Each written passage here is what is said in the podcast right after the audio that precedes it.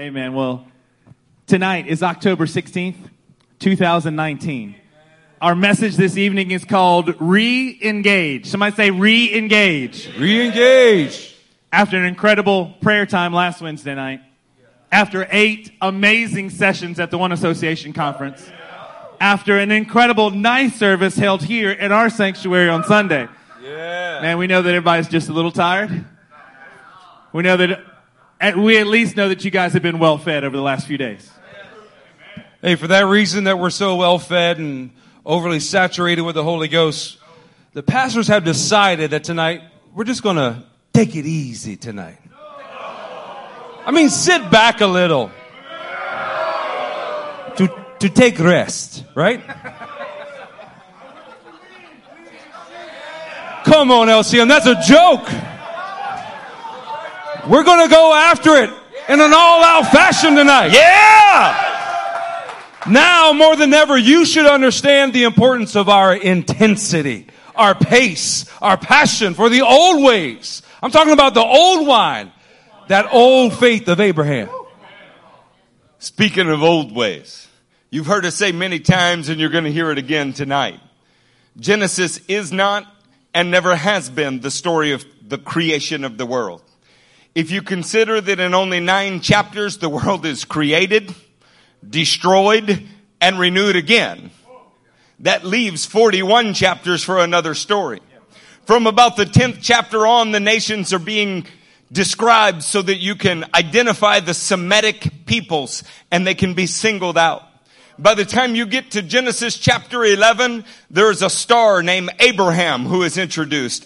His singular family is emphasized throughout the rest of the Bible narrative. Tonight, we're going to pick up in Genesis 12. You can turn there. That's where our story of God's bride begins to take shape. It's where God's war, somebody say God's war, God's war. for a holy wedding takes place.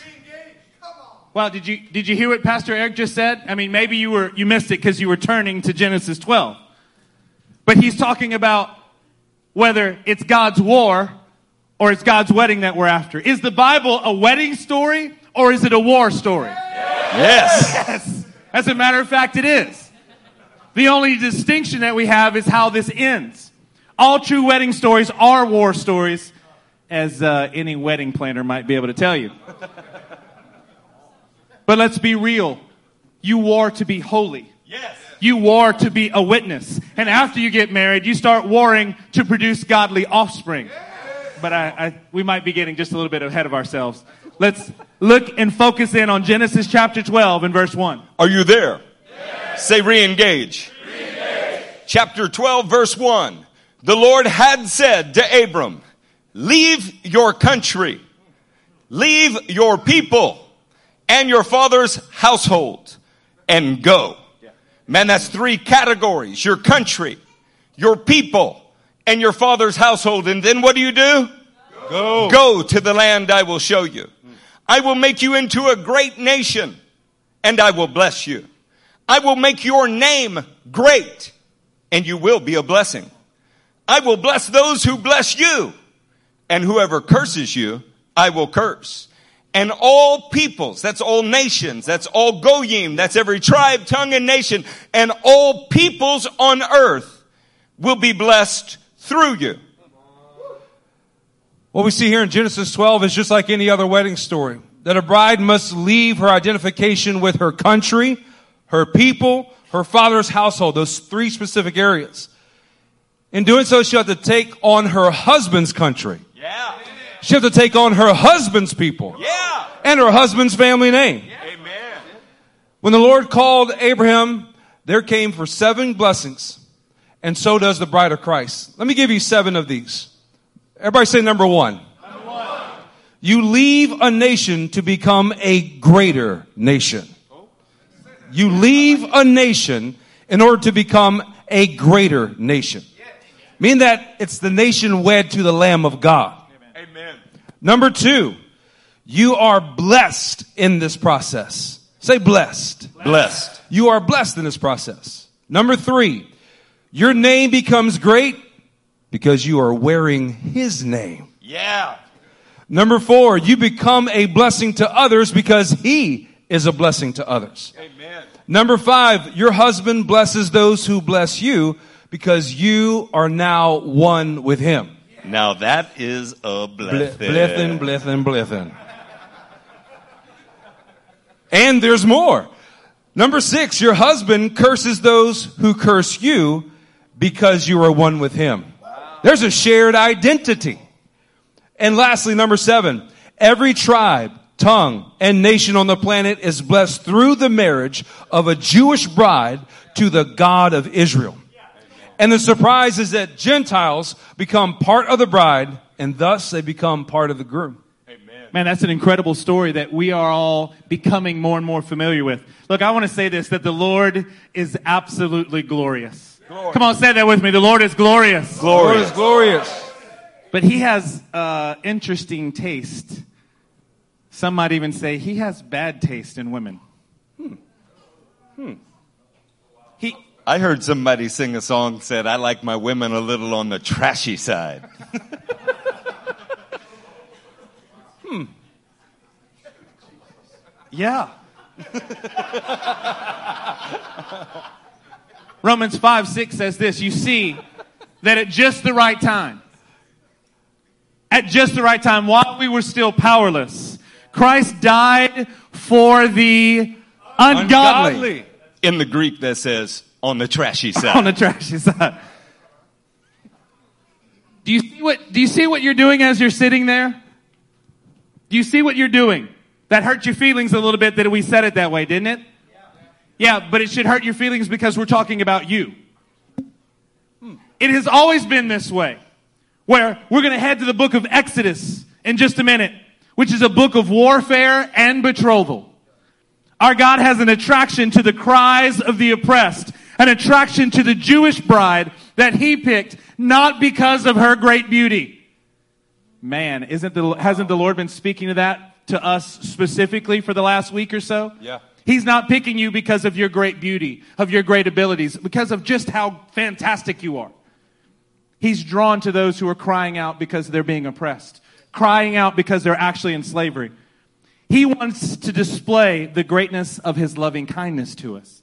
Let's take a look. Let's pick up in Exodus chapter 3, and we're going to start in verse 7. Next time your husband says to you, baby, you make me look good, you're going to have to wonder how he means that. Because when God says, you make me look good, he means what I've been able to accomplish through you makes me look good. Go to Exodus 3 7. The Lord said, I have indeed seen the misery of my people in Egypt. Wow. Whose people? They're not all his people? I have seen my people in Egypt. I have heard them crying out because of their slave drivers. And I am concerned about their suffering. What about the suffering of the Egyptians? God picked a specific people group. I'm really sorry, Ibrahim. It's glad that you can be included in a Jewish blessing. So, somebody say so. So, Say it like this. So, so, so, I have come down to rescue them from the hand of the Egyptians and to bring them up out of that land and into a good and spacious land, a land flowing with milk and honey, the home of the Canaanites, the Hittites, the Amorites, the Perizzites, the Hivites, and the Jebusites. I want you to hear the extent to which God picked a specific people group. A specific people group that were not Egyptians, that were not Canaanites, that were not Hittites, that were not Amorites, that were not Perizzites, that were not Hivites, that were not Jebusites. He picked one people group and he's willing to throw the other people group out because of his selection. And now the cry of the Israelites has reached me. Wow. Not all the children of Abraham, just the Israelites has reached me. And I have seen the way the Egyptians are oppressing them. So now go. I am sending you to Pharaoh to bring my people. Whose people? my, people. my people, the Israelites, out of Egypt. Let's re-engage this scripture real quick. Help me out. I'm kind of slow and I need things repeated back to me several times. Seeing the misery of who? My people. Heard the cry of who? Concerned about who's suffering? Their suffering. You know, the Bible is a wedding story and a war story. Because any good groom will rise up and go to war with anyone making his girl miserable. Anyone that will make her cry. Anyone causing her to suffer. The God of Israel is a warrior. The God of Israel is a warrior and he's not a waiter. Because when he rises up, he will come down. He will rescue. He will bring his bride up into the land of inheritance. Ladies, you want a man like that? He hears their cry and it reaches the throne where he is seated. He sees the oppressor and shows himself to be a warrior. That is what Exodus 12, 12 is all about. Tonight, we would like to stay focused on the wedding process though. Why do we say a warrior and not a waiter? Because a waiter's there to serve you, to get whatever your little heart desires, and he's hoping for a tip. That is not who our God is. He is a righteous groom coming with indignation and holy righteousness to clear the floor of the oppressors who have attacked his bride. In Exodus 6, let's pick up in verse 6. This is going to help us focus in on an ancient wedding process. In Exodus 6, starting in verse 6, therefore, say to the Israelites, I am the Lord, and I will bring you out from under the yoke of the Egyptians. I will free you from being slaves to them. God's not wasting his words. There are promises here. Happens to be seven of them. I will bring you out from under the yoke of the Egyptians. I will free you from being slaves to them. I will redeem you. He's already said that he wants to marry them, but now he's promising to redeem them. Can I tell you there is a war to get to the wedding? Come on, Bim, is that true? Bim stood his holy ground and he said, as beautiful as my bride is, our lips will not touch until we do it at an altar in front of God. Was that difficult? But he warred to get it right. And don't you think anybody else was getting close to that, those lips? I will take you as my own people and I will be your God. Then you will know that I am the Lord your God who brought you up out from under the yoke of the Egyptians. And I will bring you to the land I swore with uplifted hand to give Abraham, to Isaac, and to Jacob. Do you hear how he goes back to the place of the calling of the bride? He always goes back to the original yeah. promise and he is reminding them, I am still here to make good on my promise to a specific people in a specific place and I am the only one who can do it. He says, I will give it to you as a possession. And then he starts and finishes with the same phrase. I am the Lord. It is based on his character and not the character of the bride. He knows he is going to change the bride in the process. He said, I'm going to do it because I am. And I am still, I am. This is an incredible passage that we've studied many times. He starts and ends with the phrase, I am the Lord. And within this, he says, I will.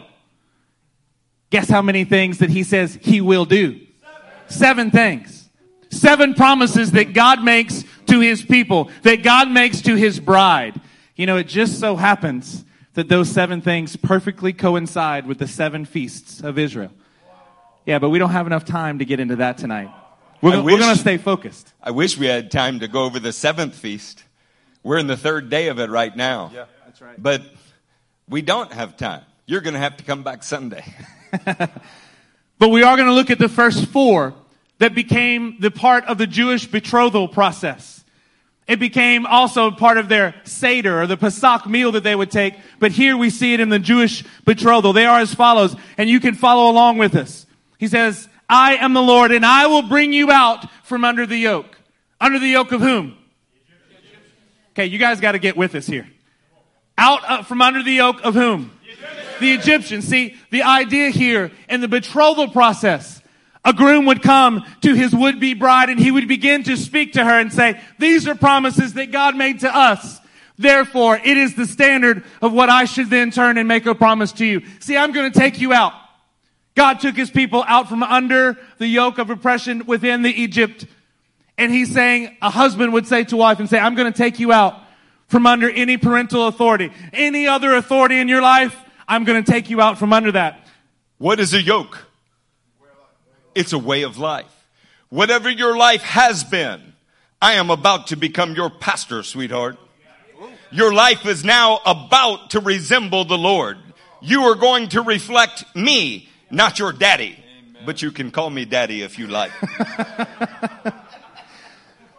The second thing that the Lord says is, I will free you. Somebody say, free you. Free you. Hey, but I thought he just said he was going to take them out of Egypt. Wouldn't that make them free? Apparently not. Apparently you can change your authority structure and still have parts of you that are more like where you came from than who you need to resemble. See, God comes in and he says, I will free you. I won't only bring you out, but I will free you. I will free you from the incompleteness of your own life. I will free you from those thoughts that you're having that say that you should be an individual and now you're going to live in a life that's parallel to someone else. Wow. He says, I'm going to free you from all that independence of what you think you should be doing. I'm going to betroth you to someone that you should reflect perfectly. And we're going to do it together. Oh, come on, say we're gonna do it together. We're going to do it together. Number three says this, I will redeem you. Somebody say redeem you. Redeem you. with an outstretched arm. I'm going to purchase you. Any debts that you have, I will now take care of by my own sacrifice, by my own payment. Baby, you ain't got to worry about a thing. I'm going to redeem you with my own life. That little 1993 Saturn, it's okay, baby. I'll take over the payments. It was a, it was a I'll put 92. gas in your uh, 94 Tercel all day long.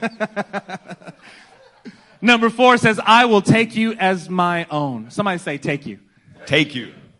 Yeah. That the consummation of this marriage is going to be the fulfillment of the promise in the actual land where God determined it. These four promises were both the betrothal promises and a declaration of war at Passover. Think about what God had to do to accomplish these promises. He went to war with the gods of Egypt. He went to war to get his people out. He's not just making a nice promise with his mouth, with the words. He's actually willing to fight for it. The God of Israel was coming to redeem his bride and punish her oppressors. Come on, this is a righteous attitude, man. You should reflect this Yeah. To allow someone to walk up to your wife and say something that they shouldn't say, to disrespect her. If you allow that, then you're not a man. Yeah, there, there, there should have been a better response there. For a husband to protect his wife rightly is a reflection of what God did for his own people. Nudge him in the side and say amen, honey. Wow, Y'all are so blessed that you're never attacked, huh? There's never a problem. Nudge him in the side and say amen, honey. The God of Israel was coming to redeem his bride and punish it, her oppressors. The people were, of course, delivered and met with God in Exodus chapter 20 under a chuppah formed by the cloud of his presence and under, under his commands. What a beautiful sight that must be. The cloud of God's presence. He's coming to redeem his bride with his presence. He's coming to punish her enemies with his presence. So that you don't get lost in the beauty and the complexity of the wedding or war plan. Let us give you an overview of the ancient Jewish process. This process starts with a Hebrew word called shiddukin. Means the Said arrangement. perfectly, by the way. As long as Ohad's not in here. Ohad, I got a thumb up. perfect. It was exemplary. The shiddukin is an arrangement process. All weddings were arranged. There was a right of refusal, but not of intention. A right of refusal, but not a right uh, to re- um, sorry, right of refusal, but not of intention. Initiation. Oh, sorry, initiation. In other words, Apparently- Cassidy could say no. But Cassidy couldn't say, I want that one. That's right. John 6:44 echoes this. No one comes into the Father unless the Spirit draws him. See, you can refuse him, but you can't initiate it. Yeah. You can't say, Lord, today I'm ready for you to draw me. It doesn't work that way. When the Lord is calling, today is the day of salvation. You don't get to choose the day. Cassidy, you had no choice, darling. It was done. God calls the bride. But the bride can, ref- uh, sorry, God calls the bride. She can refuse, but she can't start the initiation process. A shadchan, like Eleazar in Genesis 24, he was the ambassador that selected the bride. He drew her willingness by speaking of his master and giving gifts that represented the reign of his master. Think through that for a minute. Eleazar is the chief steward in the house of the exalted father. Eleazar means God is a comfort. Most people would immediately see this is the Holy Spirit. And when he finds a woman who meets the criteria that he's looking for, she's serving not just him, but all 10 of the camels that went through a long, dry process to get there.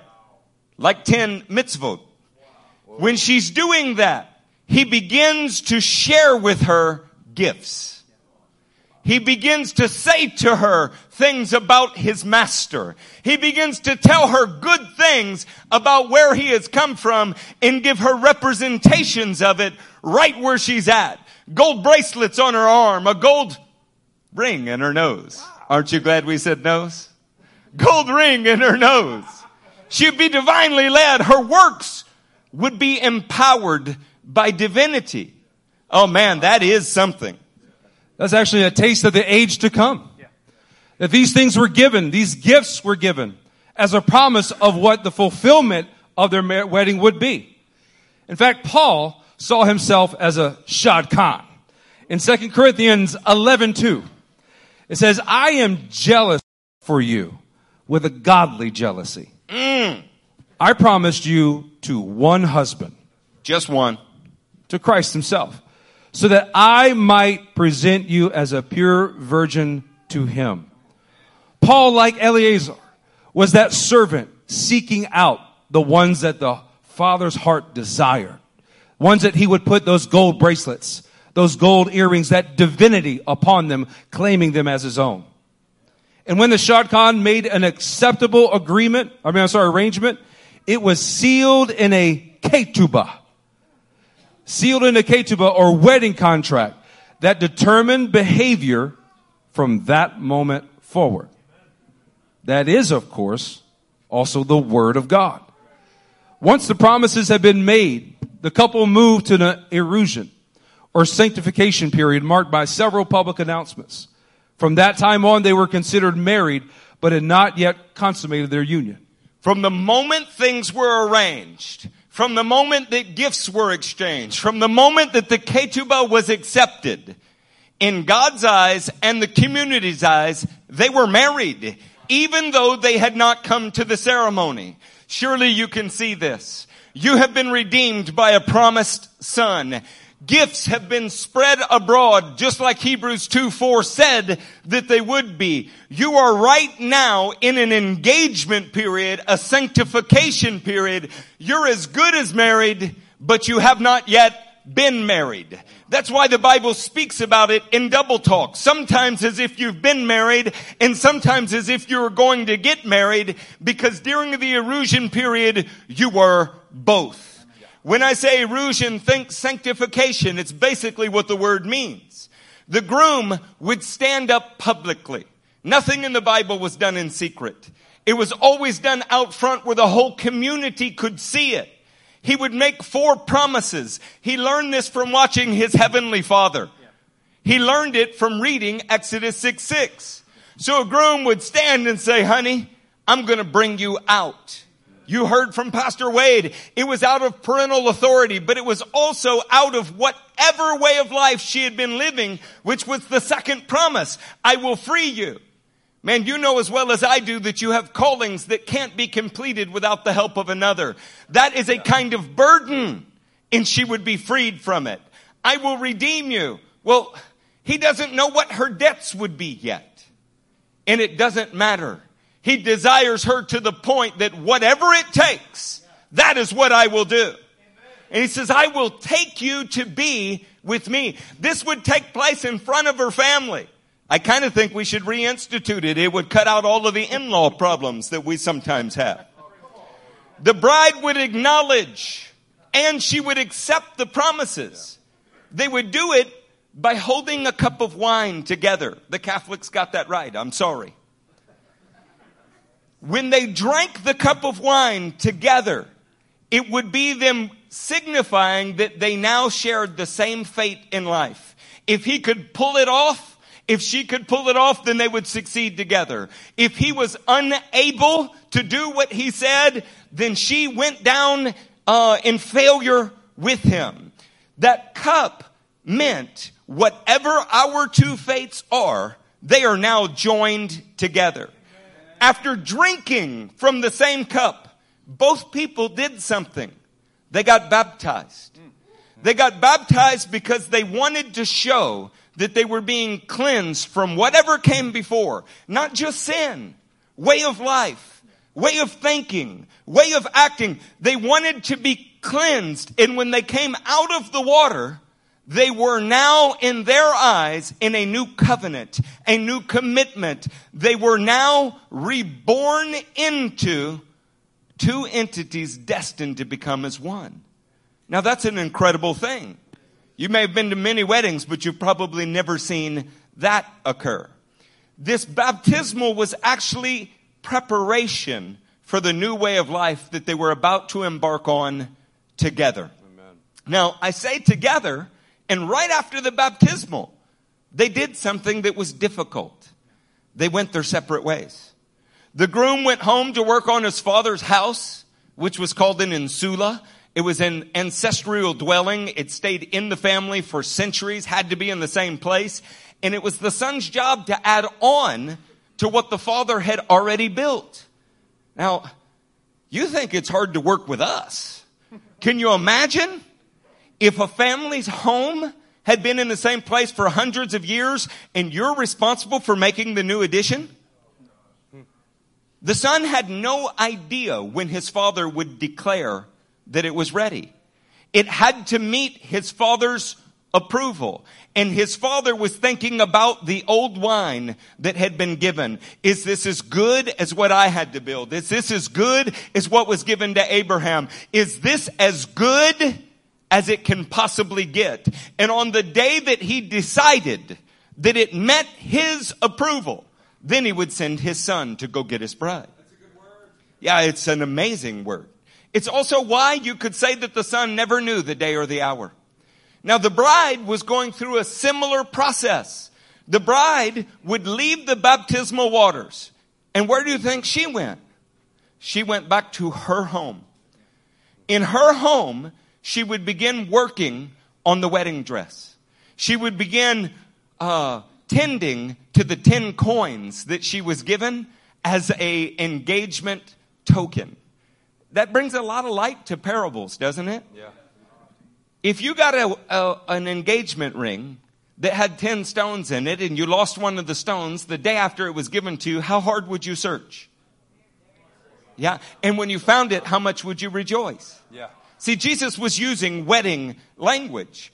She also, while she's working on her wedding dress, which by the way, in the Bible, what you're clothed in always has to do with your actions. That's why you can be clothed with Christ by acting like Him. What she's really working on is becoming a bride worthy of the man she's now pledged to.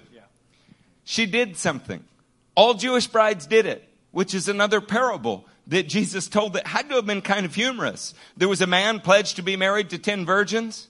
Some of them didn't have oil in their lamps. Just in case he came at nighttime. She put a lamp in her window to show I am still making myself ready.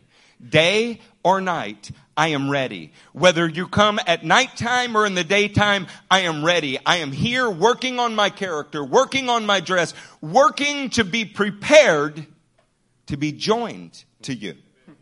Now, when the groom did appear, oh man, and we're still longing and waiting for that. When the groom did appear, he was accompanied by a great company of his friends. They didn't just pick a crowd. They picked a company of friends and they would blow shofars and trumpets.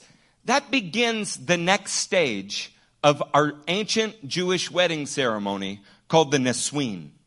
We have the first stage that is called the Shidduchin.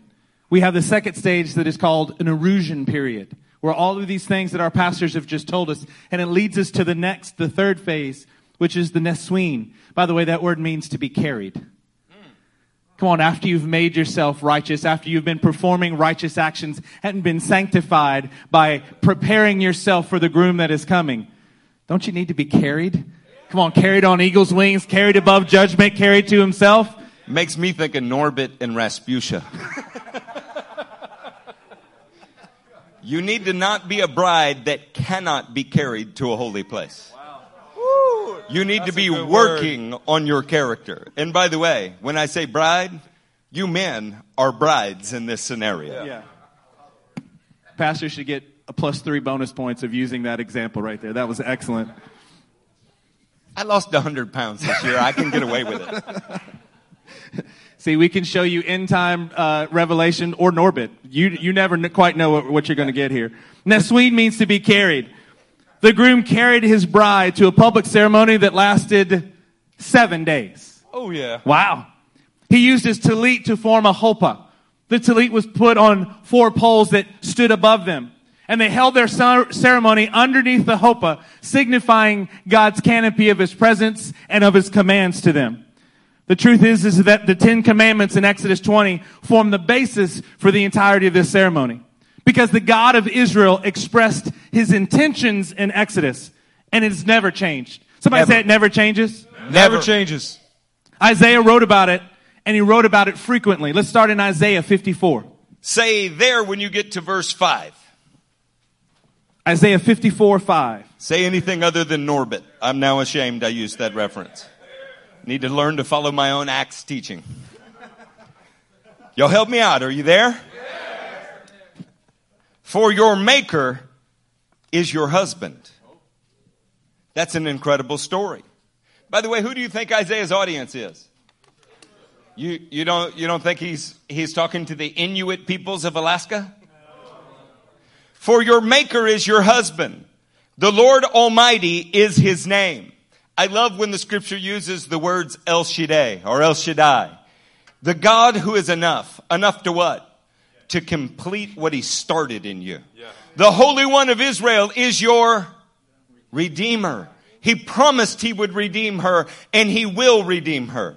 He is called the God of all of the earth. The Lord will call you. What do you mean? You mean when he pledged himself to her and she pledged herself to him, he knew that she would stray from her commitment? The Lord will call you back. This is, by the way, before the Babylonian captivity. This is before the Assyrian captivity. This is just normal straying and wandering. The Lord will call you back. As if you were a wife deserted and distressed in spirit, a wife who married young only to be rejected, says your God.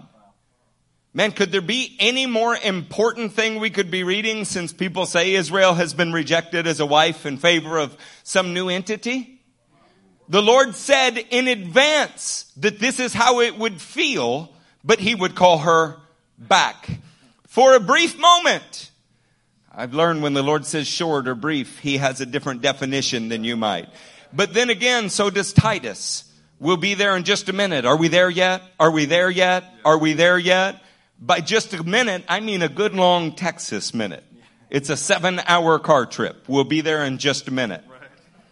For a brief moment, I abandoned you, but with deep compassion, I will bring you.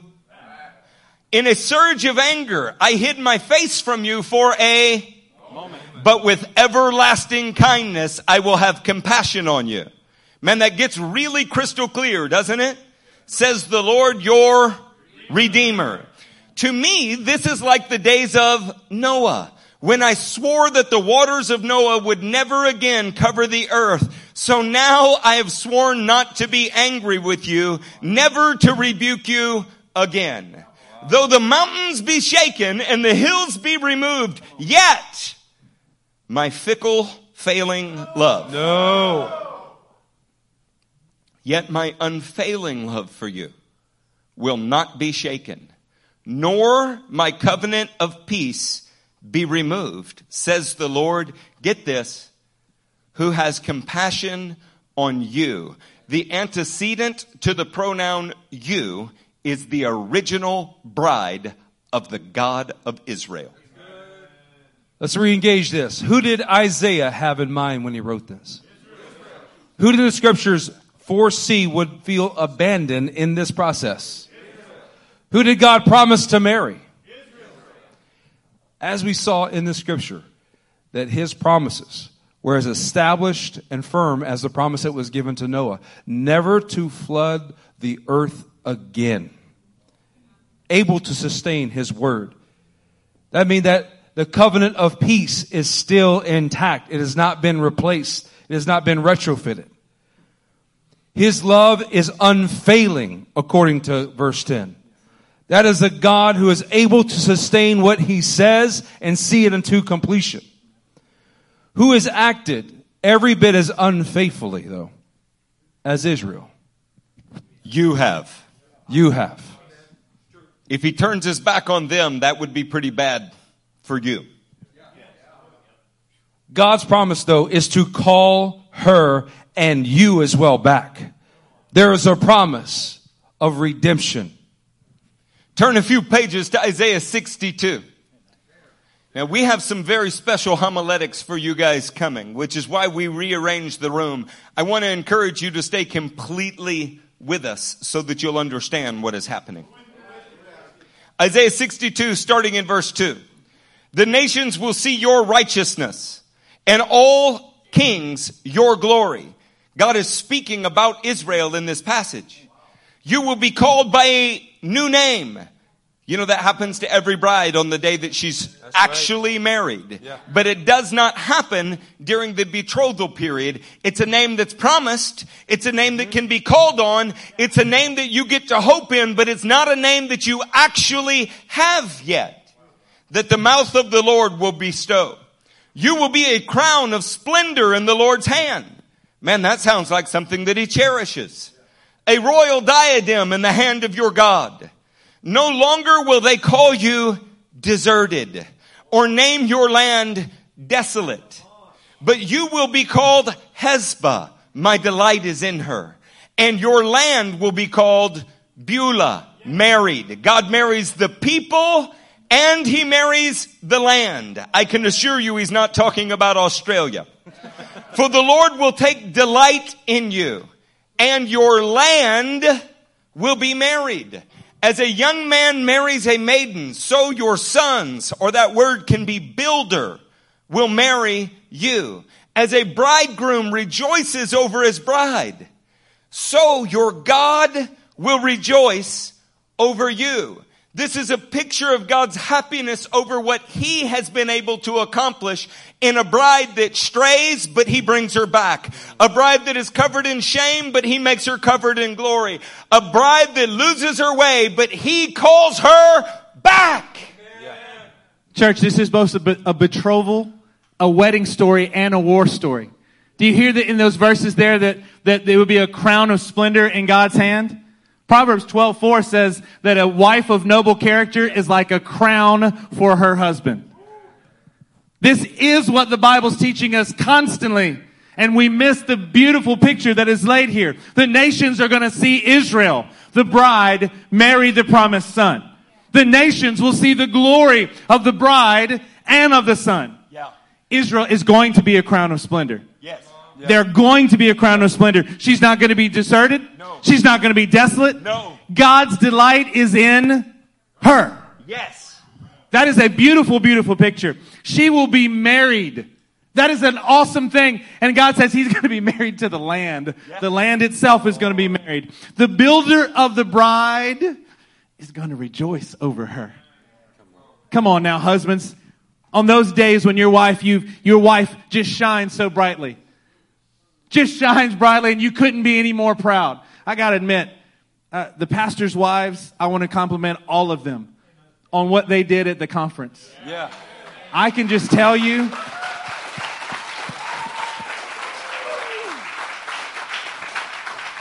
My wife is serving in the back, but let me tell you, couldn't be any more proud of my wife. She worked hard. It allowed me, as the builder of the bride, to rejoice over her. Yeah. Amen. And believe me, I rejoiced over her. We don't have time tonight to show you all the ways that this is a war story. See, y'all expect that from me, but not from him. This is great. You know, rejoice means to do it again. And again. And again. And again. Yeah. I'm glad it's y'all and not me. That's why we moved the elders further back from the stage. Right. Hey, do you see what's going on here in the room though? Let's, let's, we're, we're having a great time up here. Because we're talking about the wedding of the Lamb.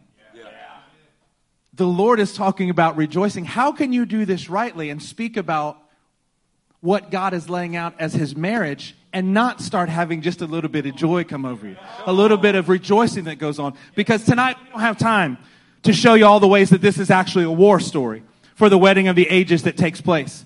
We are experiencing a uh, 4,000 year bride makeover story here is what we got. But we do have time to show you at least one example from the Ketuvim. Let's do Ruth 4 9. Ruth 4 9. Then Boaz announced to the elders and all the people, Today you are witnesses that I have bought from Naomi all the property of Elimelech, Kilion, and Mahlon. I have also acquired Ruth, the Moabitess. Now this is an interesting thing to me, Ruth the Moabitess. Ruth ends up in the lineage of Israel. Her children end up in the lineage of Israel right on down to King David. But she never loses the distinction, Ruth, the Moabitess. I, am going to take a short break here for a second because I can. Let's put Colossians 4.10 on the screen.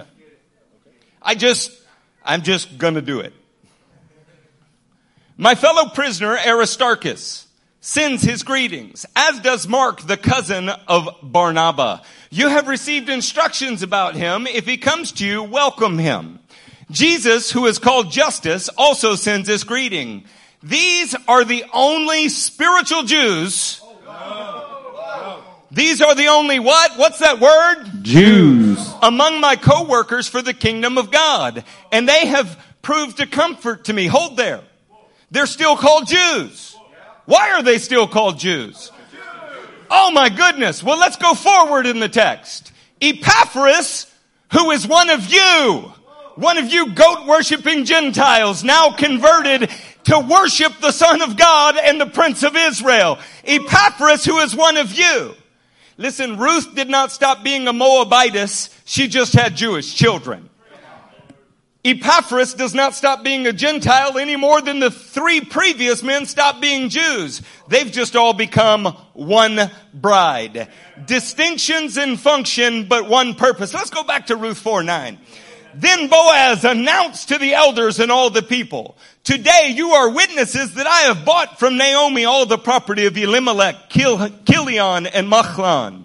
I have also acquired Ruth, the Gentile Mahlon's widow as my wife in order to maintain the name of the dead with his property so that his name will not disappear from among his family or from the town records. Today or you are witnesses. It was important that the name of a Jewish man be attached to that Jewish land and God used a Gentile woman to do it, but she produced a Jewish child. Then the elders and all those at the gate said, we are witnesses. May the Lord make the woman who is coming into your home like, somebody say like? Like. Rachel, was Rachel a Gentile or a Jew? Jew. Leah, was she a Gentile or a Jew? Jew. Who together built up the house of? Israel. See, we as Gentiles grafted into the bride of Christ, we still build up the house of Israel. today. I'm sorry. May you have standing in Ephrathah and be famous in Bethlehem. Do you hear in this scripture? There's an announcement that was made. I'm not talking about just a Facebook or Twitter announcement. Not even just a whisper to your brother across the room. A public proclamation of something great happening in this family. Even to the point where the elders were witnesses to it. Oh, it's serious when elders get involved. They carry authority. Or Will Reagan would say authority. Authority, yes. Thin in the thigh with authority. So, the elders now stand as giving their approval of a beautiful thing that's happening. And that is the bride now includes a Gentile. Oh, no, he didn't. She just got a little bit more on the trashy side. I, we were thinking about the, the region that Ruth comes from, right? She's a Moabitess, which means she comes from the land of Moab. I'm looking at this scripture and something spiritual is just jumping out to me, and that is Ruth is not just a Moabitess from Moab, she is the mother of all brides. Amen. I'm talking about that symbol of hope for us pork, crawfish, baking, eating Gentiles to be attached to the King of Kings who's a Jew. Thank you. Thank you very much. This means that the name, the property, and the people are still Israeli. The bride was Gentile. The name, the property, and the people still remain Israeli. And it is her job to maintain it in Israeli hands. A Gentile would be included in the bride, but the bride was to build up. Everybody say build up. Build up. The bride was to build up the house of Israel, not to replace it. Oh, Build up, but don't replace it. The original people, the original place and plan never change. But there is a mysterious inclusion of Gentiles that love the groom. Whether Jew or Gentile. Matthew 22 teaches us the process for inclusion into the promise of marriage that was given to Israel. let's go to Matthew 22, 8 and talk about what it takes to be included. Woo! Wow. That's off the secret menu.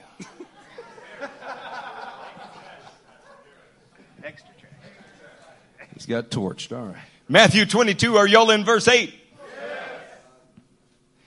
Then he said to his servants, the wedding banquet is ready.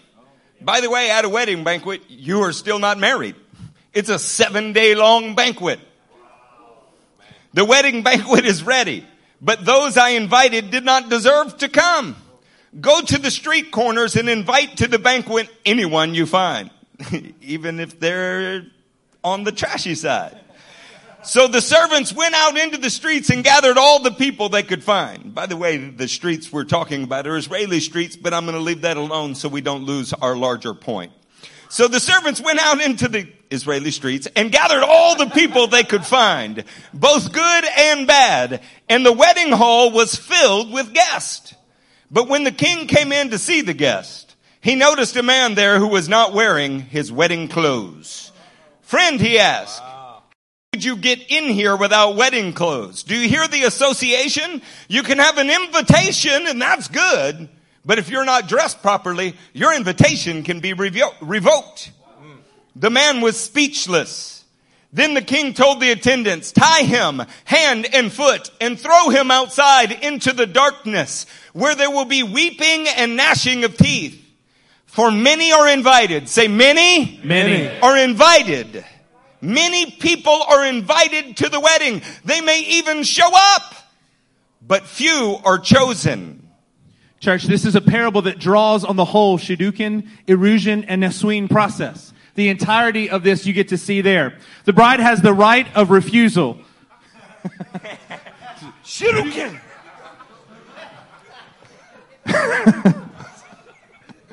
you know, I hadn't played a video game since I was seven. It's a rare night tonight. The bride has the right of refusal.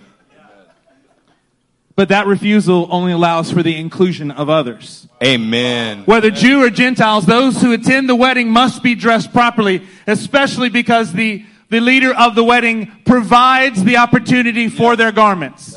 He actually gives the garments to you to make sure that you understand what you're supposed to be dressed in. So to not do it is an exclusion. Is putting your, is turning your heart against the leader of the banquet Yeah. and saying, I don't want what you have. I'll go ahead and wear my own deeds. Wow. I've never seen anything like that in the church. Never. Hey, Never. you just keep doing it your way, you hear? Pastor, I'd say that's trashy with a side of Diablo sauce. It's trailer trashy. Church, many are invited, but only a few will take the care to actually dress themselves in righteous deeds properly. The dress is the deeds that God has prepared in advance for you to do. See, you're not allowed to choose what you want to wear. This is not some process with some toddler that you let pick whatever they want to wear, is mismatched, or wear a little outfit, a costume, superhero. See, this is not those kind of things. You have to be dressed in exactly what God has purposed for you to do. You can't show up as a devil in a little blue dress and get in. it doesn't work that way. The dress are your actions. yeah. See, there is a threat to the erusin process, to the sanctification process. People commit well. Oh my. Think about this past weekend. People commit really, really well. Mm. There's a whole lot that have been invited. But people follow through very poorly. Yeah. How are you going to do in this? See, we can commit, we can run to the altars all we want, but the truth and the proof is in what you are doing with your deeds. Come on. Are they or are they not what God has prescribed for you and laid out for you to wear? There is no other choice. You can't kind of be doing this. The brother of Jesus actually spoke about this exact thing. Let's turn to James chapter 4. When you find verse 4, say wedding. Wedding. Wedding. It's a beautiful day for a white wedding. We're now going to talk about Billy's idol. Verse 4 You adulterous people. That's a strange thing for Jesus' brother to say. He must be talking to lost people. No, flip to the front of the book. He is talking to a group from the 12 tribes that are pledged to Jesus Christ, who happens to be James' brother. You adulterous people. Don't you know that friendship with the world is hatred towards God? See, he recognizes based on his culture that once you have been pledged, once you are in ketubah, once you have drank from the same cup, it's adultery to consider anyone else. He recognizes that. It's not the physical act of adultery. It is adultery though. You adulterous people, don't you know that friendship with the world is hatred towards God? Anyone who chooses, say chooses, Chooses. to be a friend of the world becomes an enemy, Enemy. of God. Or do, do you think the scripture says without reason that the spirit he caused to live in us envies, that's a nice word for jealous, is jealous intensely. He's intensely jealous. When we look at this, that intense jealousy is the place that the Spirit of God is writing through James. That it is adultery to be promised to the groom, but love the things that God hates. That is adultery. An What if you just tearing. wanted to wear something that was different? And I'm not talking about clothing. Mm. What if you just wanted to say you were working for him, but you were doing the work you wanted to do. That's adultery.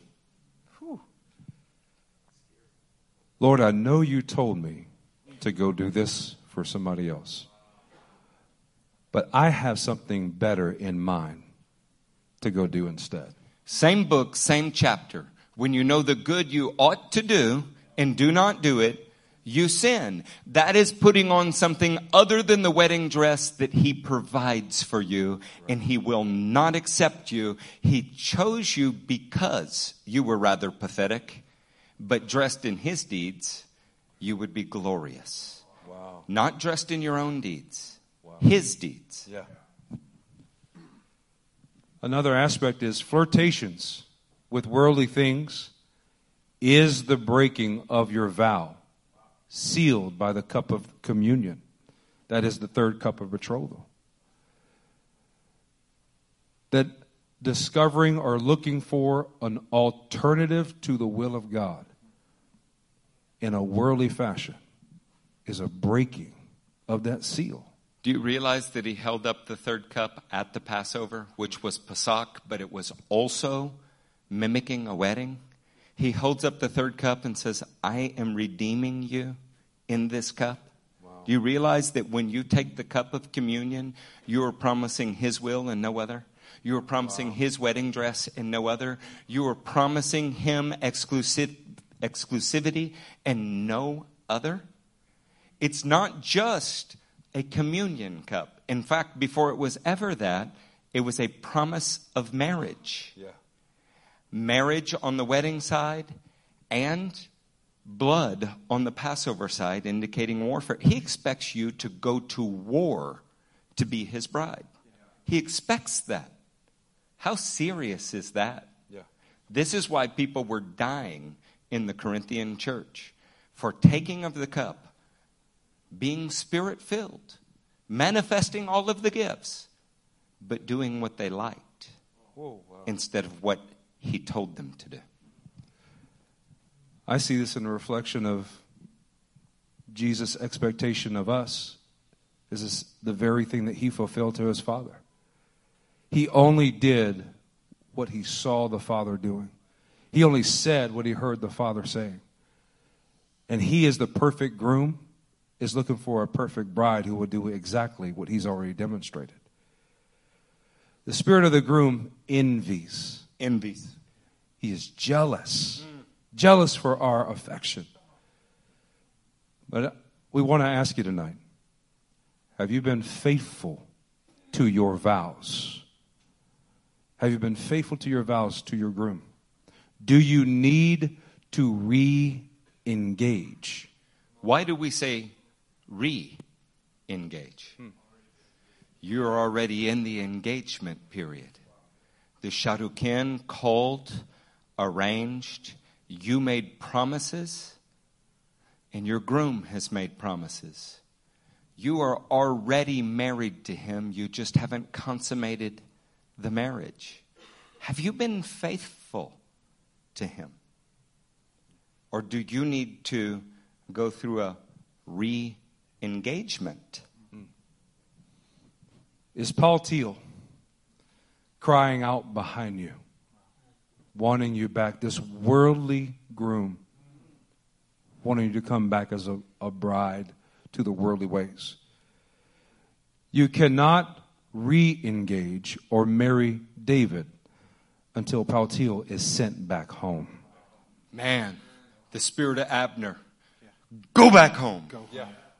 David said, Do not show up in this place without my bride.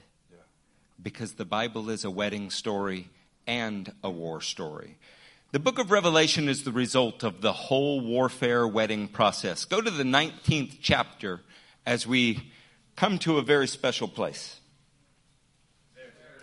Chapter 19 and verse 6.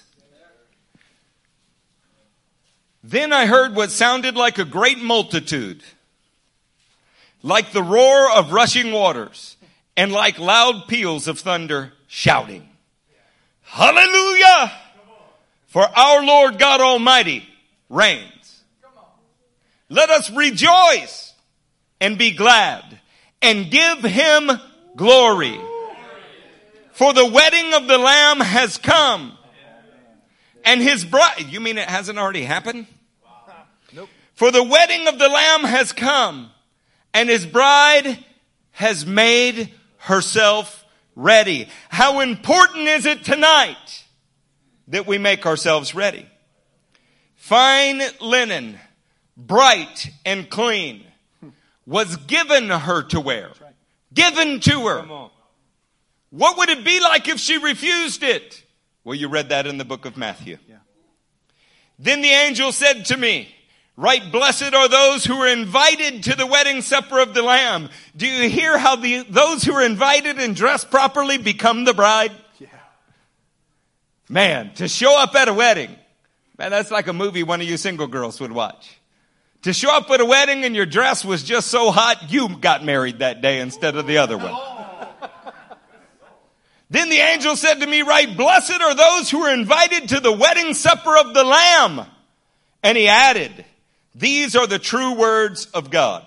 Come on, somebody say true words. True words. Never have there been truer words spoken than this. You want to talk about raising a hallelujah when you are at the marriage of the Lamb. This is exactly what you can do is have a hallelujah. The warfare leaves the prostitute who promised well but delivered poorly condemned. Yes. This kind of warfare leaves the bride radiant, dressed in white deeds that were prepared in advance for her to do. This is both a war and a wedding. Amen. I want to I want to demonstrate for you the Shidduchin process, the Erusin process, the Nesuin process. And so I need a couple. I could, Boj Natalie, actually, you guys are married. That doesn't work right, does it?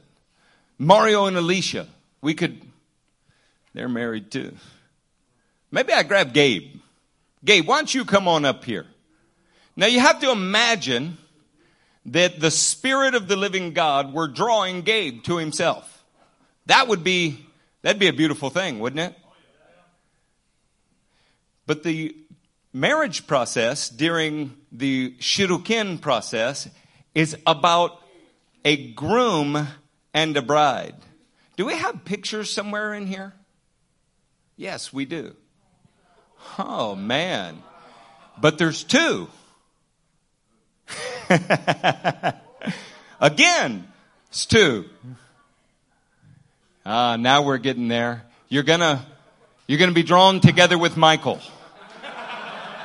Ah, I'm beginning to see it. What if the Lord had been working for many years to draw somebody together? What if because of their youth and immaturity, it was hard to see? What if they screwed up a lot and God was able to work through it? Well, that sounds a lot like your drawing to the Lord, doesn't it? After the Shidduchin process, we would move straight into the erusin process. Gabe, what would that look like? You're going to need somebody to demonstrate it with. Who would you pick?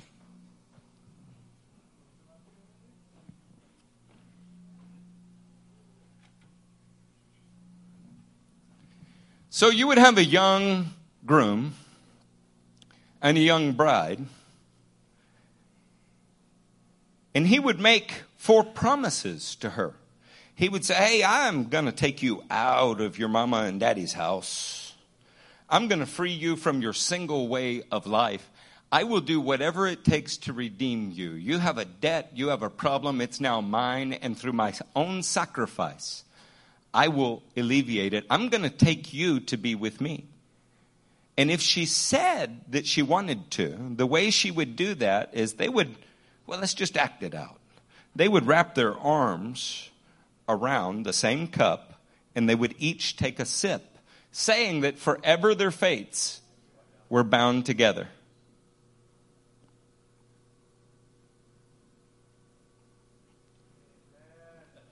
Wow. It's a good thing it's just a sermon example, though.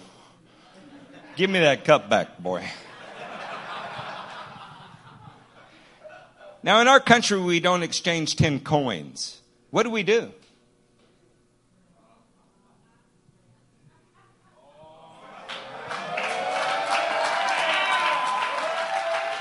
Olivia, you're the love of my life and my best friend. And I kneel before you, unable to promise any of the things that the world desires. But what I can promise you is that no matter what, we will do the Lord's will. And as the Lord's love is enduring, so my love is enduring for you forever. Olivia, will you marry me? Y'all can hug.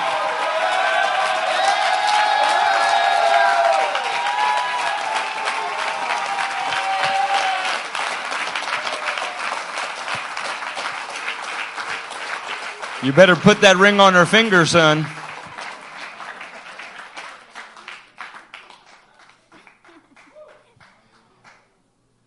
They're trembling. One last hug.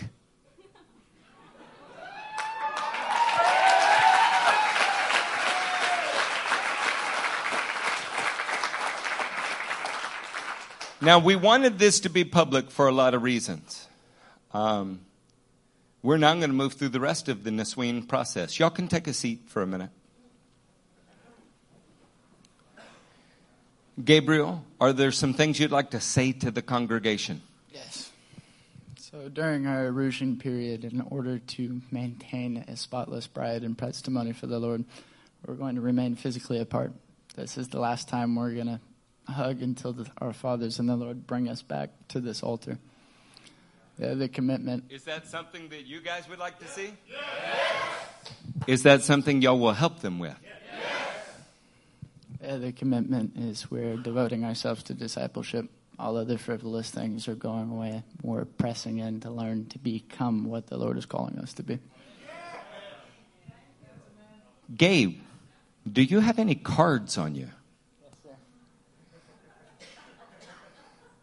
Pull one out and explain to us what discipleship is beginning to look like before we begin all of our marriage counseling.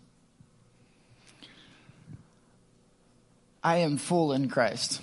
Colossians chapter 2 verses 9 through 10. For in Christ all the fullness of the deity lives in bodily form, and you have been given fullness in Christ, who is the head over every power and authority. This means personally to me is that I have fullness. I don't need things around me, the car, the job, all of those things. I am full in Christ. What that means for my beautiful bride is that we don't need a dress to make us happy or a particular kind of home. We're full in Christ. And anytime that we're in Christ, we're living a full life. How many of those cards did you start on day one of your erusin process with? Twelve. How many? Twelve.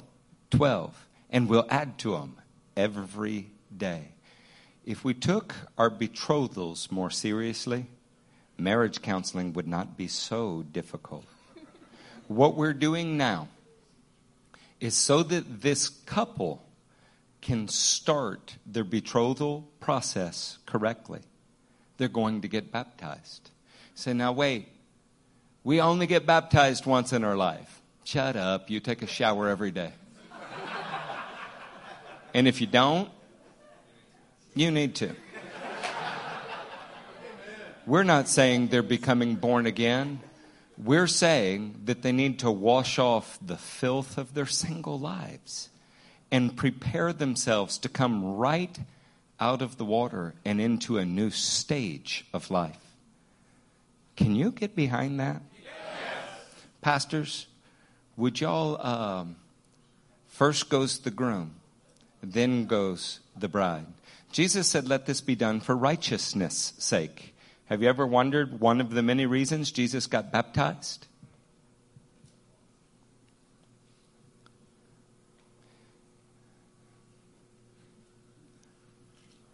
Sit all the way down.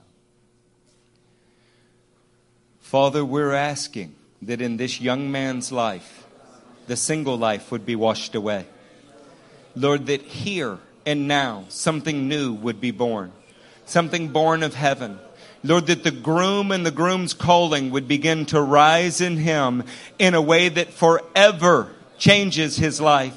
Lord, that he would be a man worthy to be followed. That he would be a man that is in touch with you. that he would be a man that hears from you so his wife is able to follow him. In the name of Jesus, we commit him to this new path in life.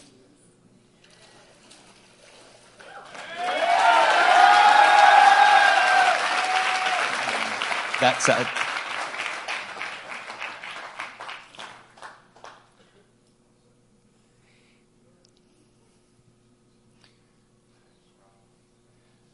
Mama, would you come here? As much as I'm responsible for making sure that Gabriel is ready on that day, Mama is responsible for making sure that Olivia is ready on that day. And her husband is responsible for Mama. It's a nice little flow of shalom there. They've done a fine, fine job. And you can appreciate the gulf between being a single young woman and what is now going to be required of her. Over the next six months or so, this is what we're working on, but it starts right here. Father, in the name of Jesus, we are asking that in this amazing young woman, you would indwell her with your spirit, empower her to make a beautiful wedding dress of deeds. Lord, that she would carry the ten coins of your commandments on her head in a way that brings honor to her earthly groom and her heavenly groom. We love you and ask that as she comes out of this water, she would be fresh and new, walking as a woman prepared beautifully for her husband. In the name of Jesus.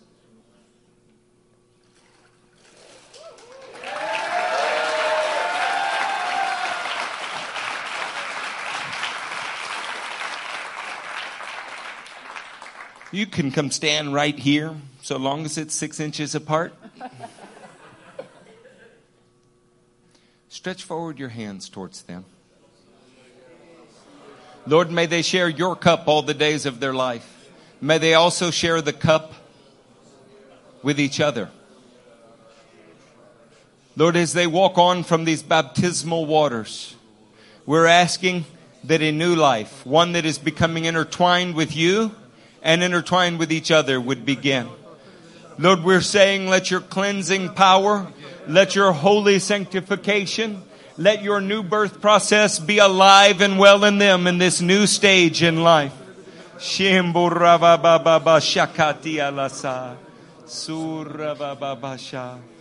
Hallelujah. Let's do this. Let's excuse our two young people to go to separate dressing rooms and change and come back. Church, this takes us to an interesting place. Worship team, you can come to the stage.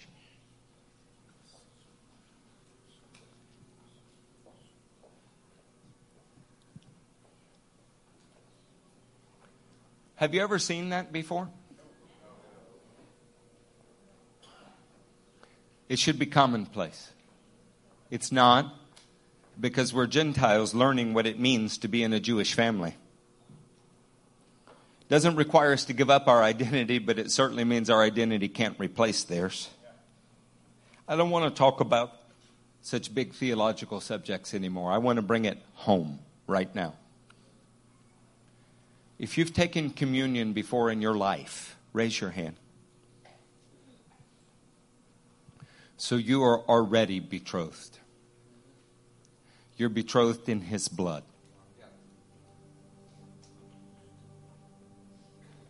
He hasn't taken you to be with the Father yet in the land, drinking the cup again. Which means that you've had time to get things wrong. You may have a few Paltiels chasing after you. At the conference this weekend, many of you had a new spark in life. And I'm so excited about that. But what does it mean about the day before the conference? As we sit here tonight, how many years have you been engaged to Him? Call out some years. Keep going. Could you put Second Corinthians 11 2? I am jealous for you with a godly jealousy. I promised you to one husband. Who is he writing this to? Christians, believers, to Christ, so that I might present you as a pure virgin to him. But I am afraid that just as Eve was deceived by the serpent's cunning, your minds may somehow be led astray from your sincere and pure devotion to Christ.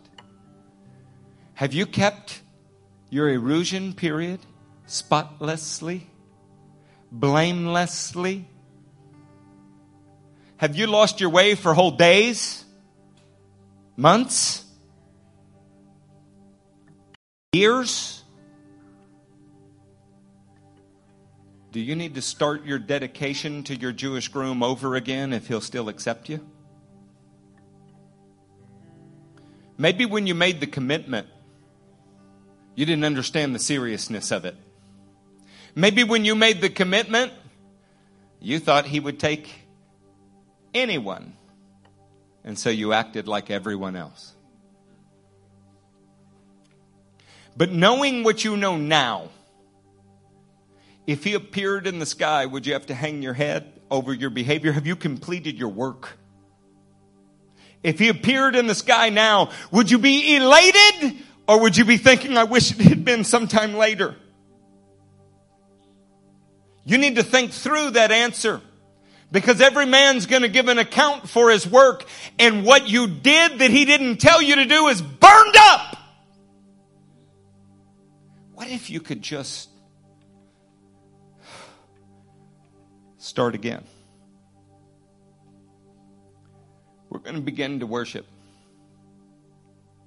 I don't really care what the theologians think about it. I'm not saying you need to get saved again. I'm saying that some of you might need to wash away some filthiness. You might need to come out of these waters again and say, Lord, I want to get busy making my wedding dress. I've been making a lot of things, but I haven't been making my wedding dress.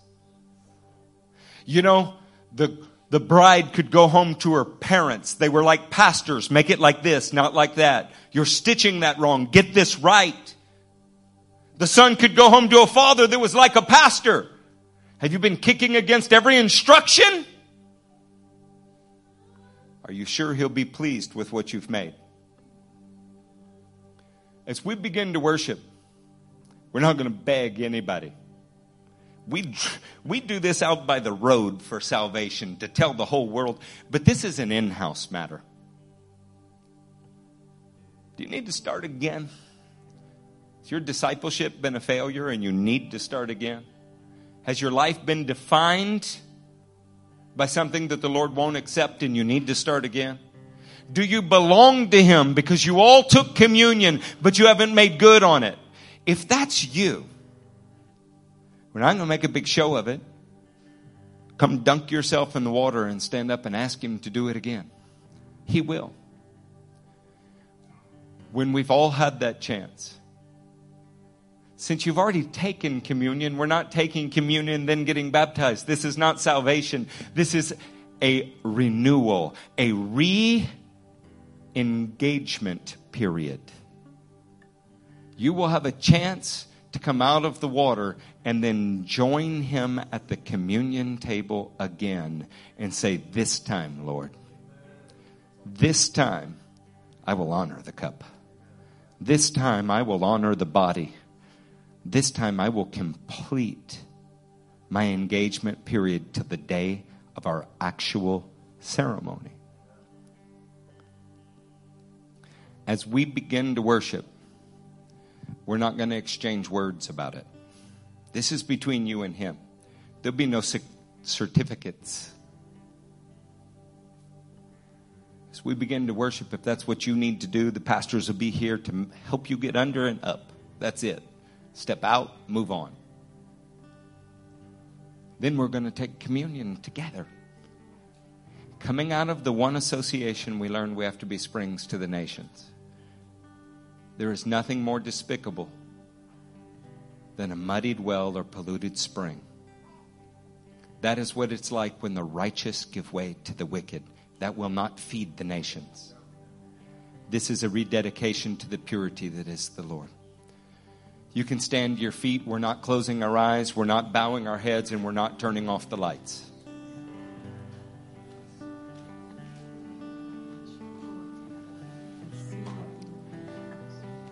Peyton, if you'll just begin to worship.